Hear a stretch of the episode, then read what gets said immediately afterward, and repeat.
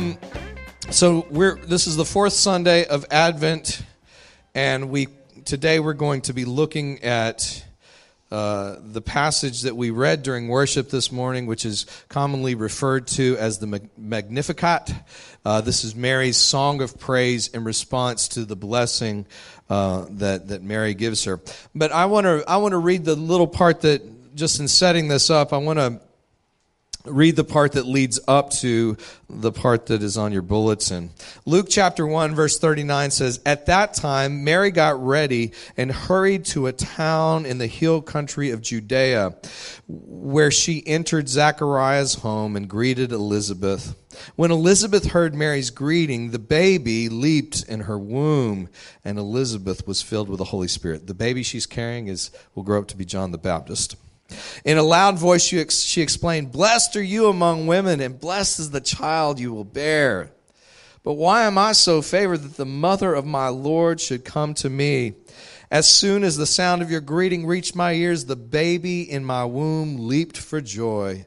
Blessed is she who has believed that the Lord would fulfill his promises to her.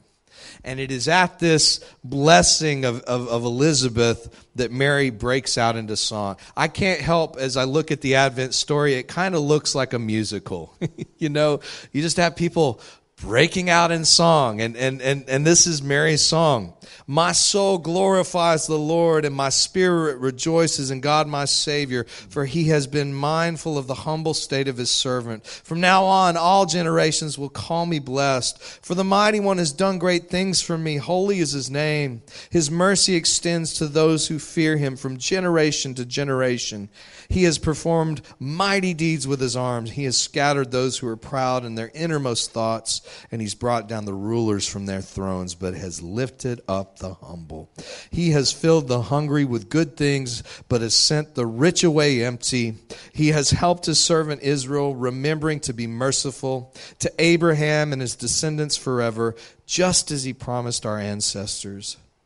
And Mary stayed with Elizabeth for about three months and then returned home. The Advent story is the beginning of the introduction of the upside down kingdom. When we look at the Gospels, Jesus' is teaching ministry, when we look at Jesus healing people, uh, it's an upside down kingdom. Jesus hangs out with the wrong kind of crowd. He gets in trouble for this. Uh, you know, he's, he's always offending the religious. He's, he's, he's, you know, picking fights with the Pharisees and all these people. But, but the story uh, of Jesus is not just scandalous in what he does in his ministry, it starts off in a scandalous place. I want you to consider this. Mary is a teenager who's pregnant with a child that is not her fiance's child. And she tells her fiance, It's okay, it's God's child. I think most of us guys would probably be like, it's time to go on Mari, right? Uh, um, sure, this isn't this isn't uh, this is God's child.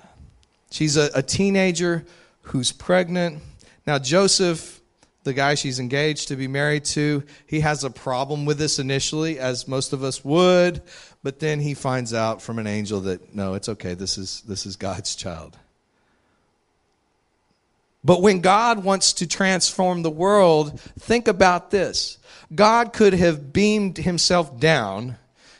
I mean, Jesus could have just gone, come down to earth, fully mature and fully grown. But somehow, and this is what I want us to think about this morning what does this say about this God that he would take a, a teenager growing up in Judea in the first century and he would launch his whole rescue plan for humanity with a, with a teenage girl.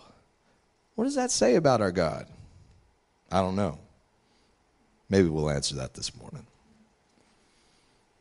But under the Old Testament, you can look in Deuteronomy around chapter 20. Um, the, the punishment for being a, a woman who has a, gets pregnant out of wedlock, you could be killed or at least banished. I mean, it's not, it's, it's, I don't like reading these passages. It's, it's scary stuff. And so here, Mary, from the outside to the world around her, she would look like a person that was cursed. Her child would be looked at uh, for the rest of his life probably as a bastard. You know? Of course, it's Joseph's son. But people knew better. And so this story starts out looking scandalous from, from the beginning. But when Mary gets blessed, it's not by a priest. Again, we would think the Messiah is coming into the world. Uh, Mary should go down to the temple. The high priest should bless her, but the high priest doesn't bless her. Instead, she's blessed by a woman. That's another scandalous aspect of this story. That time of the world, the, the, the only, uh, you know, women, you know, they didn't get to have an education or go to work. They didn't get to bless people. And so Jesus is blessed in the womb not by a priest, but by Elizabeth, a woman. And he's not blessed in the temple system, but he's blessed in somebody's home in the countryside of Judea. What does this say about what God's doing? Well, Mary, at the blessing of Elizabeth, Mary breaks forth into this song that we call the Magnificat. And I just want to pull a few things out about this because what I love about what Mary's singing here is it's not what God was like or what God is going to be like in the future. Everything Mary is proclaiming is this is who God is. This is what God is like. We may be tempted to think that God is just some old crotchety dude with a gray beard in, in heaven, just with a stick, and, and he's either angry at us or he's at least detached. I think that's kind of the way a lot of us naturally assume God must be. But when you hear Mary, she's she's proclaiming, no, no, no, this is what God is really like, and he's like this right now. First, I want to draw our attention to how she calls, she says, The mighty one has done great things for me. Holy is his name. I can't help it. I'm a little scarred when it comes to the word holy. Sometimes the people who I've heard in my life use the term holy so much, uh, really they're, they're people that you would call holier than thou. You know, they're just, uh, they're, they're, looking down their nose. I remember when I was going to uh, SLU, there was a group of people, they would come from somewhere up north and protest during Mardi Gras and, and just say that, that education is of the devil and, and you're all going to hell just for going to a university. They were not uh, endeared to most of the college students. But I've seen oftentimes people who, who rail the loudest against the culture use this word holy. And, and I don't think that that's what the word holy actually means. It's not arrogantly looking down your nose at disgusting sinners. The word holy actually means set apart. Unable to fit in our boxes, our understanding. In other words, God is transcendent. He's out there. He defies uh, the, our, our ability to box him in or to get a handle on him. But I love what Mary says not only is he holy, he's done great things for me. This God who transcends our understanding also relates to us in a personal, intimate way. That's good news, right? So he's not just, you know, Bette Midler used to sing a song. I, this, this will date me, but when I was young, she sang this song God is watching us. Anybody remember that? From a distance. From a distance. I will not I will not bless you with any more of that song. but the lyrics are kind of it's kind of creepy actually when you look at the lyrics. It's just that God is watching us from a distance. Like he's just out there, he's looking at us. But I like what Mary says because when she talks about God being out there, he's not just out there looking in. He's interacting with us. He's holy, but he's personal. Second, she says, His mercy extends to those who fear Him from generation to generation. You know, one of the in the Old Testament, in the book of Psalms, one of the, the, my favorite phrases that's used over and over about God is His mercy endures forever. Mercy, His goodness, His kindness, it doesn't ever run out. Mary hits on this. Secondly, she uh, or thirdly, she says she talks about him being mighty. He has performed mighty deeds with his arm. He has scattered those who are proud in their innermost thoughts. He's brought down rulers from their thrones, but has lifted up the humble.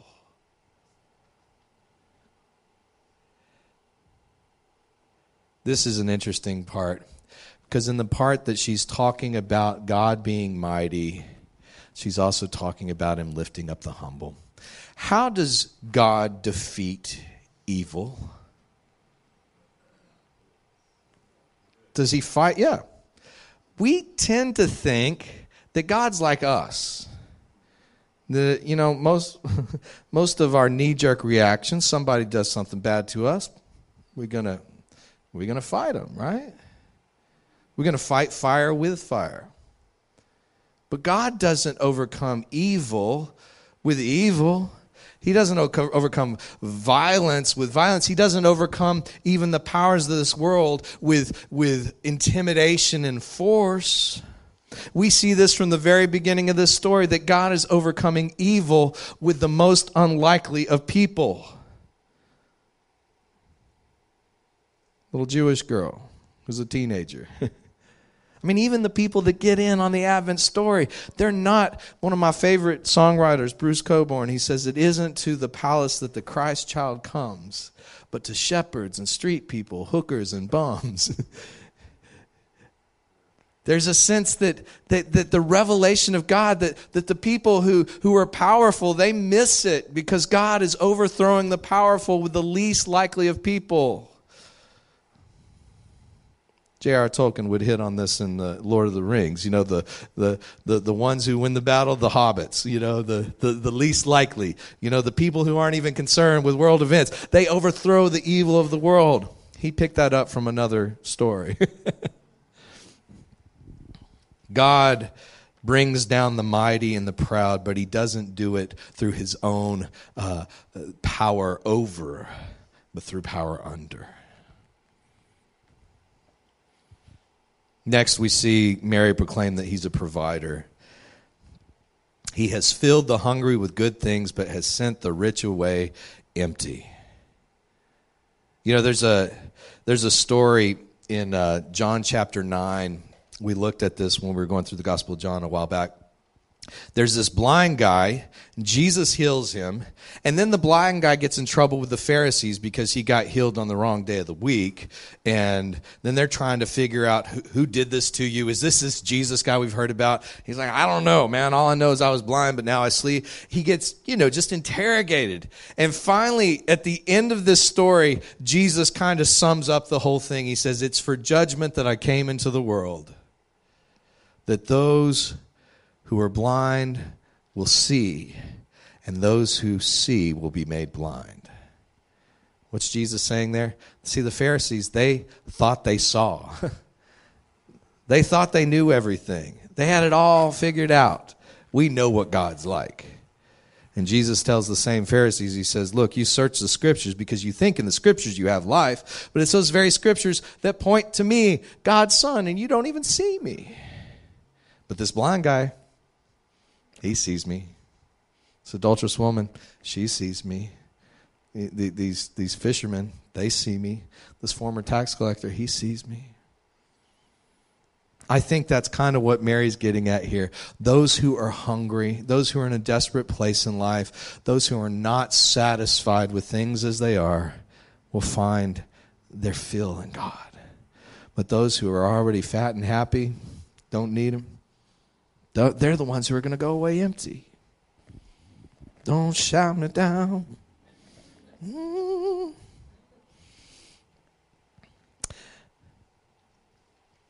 Next, she proclaims God is a helper. Verse 54 He has helped his servant Israel, remembering to be merciful to Abraham and his descendants forever. I love the way this story starts. Mary starts in just kind of a personal thing. The mighty one has done great things for me kind of like what I talked about last week. If you just start like being thankful for just the things that you can see, pretty soon you get caught up being thankful for the things that really matter. You know, the the best things in life aren't things, right? Uh, you know, w- when we get into a posture of of thanking and being grateful to God for things, then all of a sudden we get into this kind of upward spiral. That's what I see going on with Mary. She starts out with her being thankful for the things God's doing in her, and then by the end of this song, she's just kind of caught up in like her scope is just just really big, you know. It's cosmic. She looks all the way back to Abraham, all the way to the future. And she finds that she's in the middle of a story of grace. If we go back to Abraham, why did Abraham get called to follow God? Was it because Abraham was specially talented or had a lot of things going for him? No. It just says Abraham believed God and followed him. I mean, that's it. And by the way, believing God was just like following him. it wasn't some intellectual thing like, oh, I believe you exist. No, God said, follow me to a place you don't know. And so Abraham did. And that was accounted for righteousness for Abraham. But that was the grace of God from the very beginning. And that's where the story's going. God tells Abraham in the beginning, uh, if you follow me, I'm going to bless you so that all the nations of the world will be blessed through what I'm doing through you. And now Mary finds herself in this moment filled with the Spirit of God, looking back and going, you, you, You've been our help since Abraham. And she looks forward. It's a story of grace, and she finds herself caught up in the middle of it. It's just all gift. But again, there is part of us that has to respond to that gift. It's not, you know, the gift is, is not a gift until unless we, we, we recognize it as such. So she sees that this God is a gracious God. He's holy and personal. He's merciful. He's mighty. He's a provider. And he's a helper. And I just I just think today I was kind of as I was pre- preparing this uh, to, to talk on this passage, I thought, you know, how do we end a message like this? And I think, well, um, I think the most appropriate way would be to just worship the Lord together a little bit more. So I'm going to invite what's left of the band back up here. I got to have faith. There she is. and I just I, I, want us to just respond to the Lord with, with just um, remembering these attributes of God as, we sing to the Lord together. So why don't you stand and um, we're going to do a couple songs more.